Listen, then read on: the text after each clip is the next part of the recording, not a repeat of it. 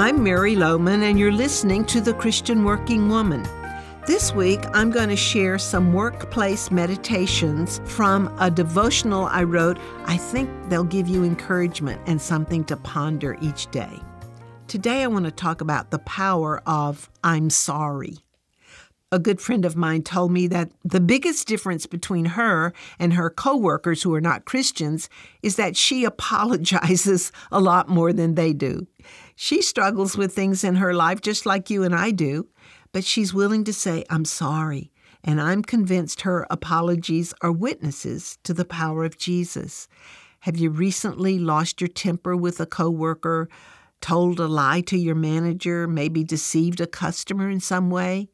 If so, your conscience probably hasn't stopped bothering you, and that's good. When our own sin doesn't bother us, we're in a very dangerous position. A prickling conscience is one way God prompts you to take advantage of His offer to forgive you and purify you. All you have to do is confess.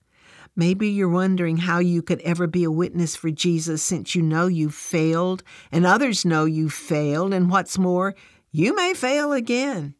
But everybody struggles with failure, and those who are not Christians have no good way to deal with the guilt that often accompanies failure. One of the best ways to witness is to own up to our own failures, make restitution where necessary, and share that God is a forgiving and restoring God.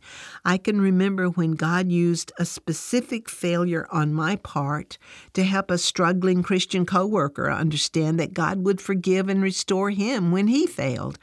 I really blew it in front of him, and I didn't want to go back in that office.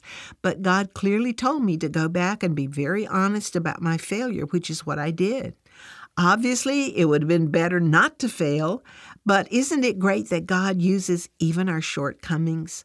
So don't let your failure or fear of failure keep you from being a bold witness for Jesus. Remember, He can turn your ashes into beauty if you will allow Him to do that.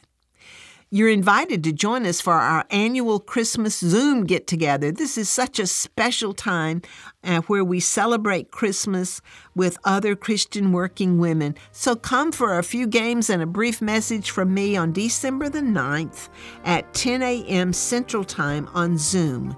Visit our website to register for this get together at ChristianWorkingWoman.org.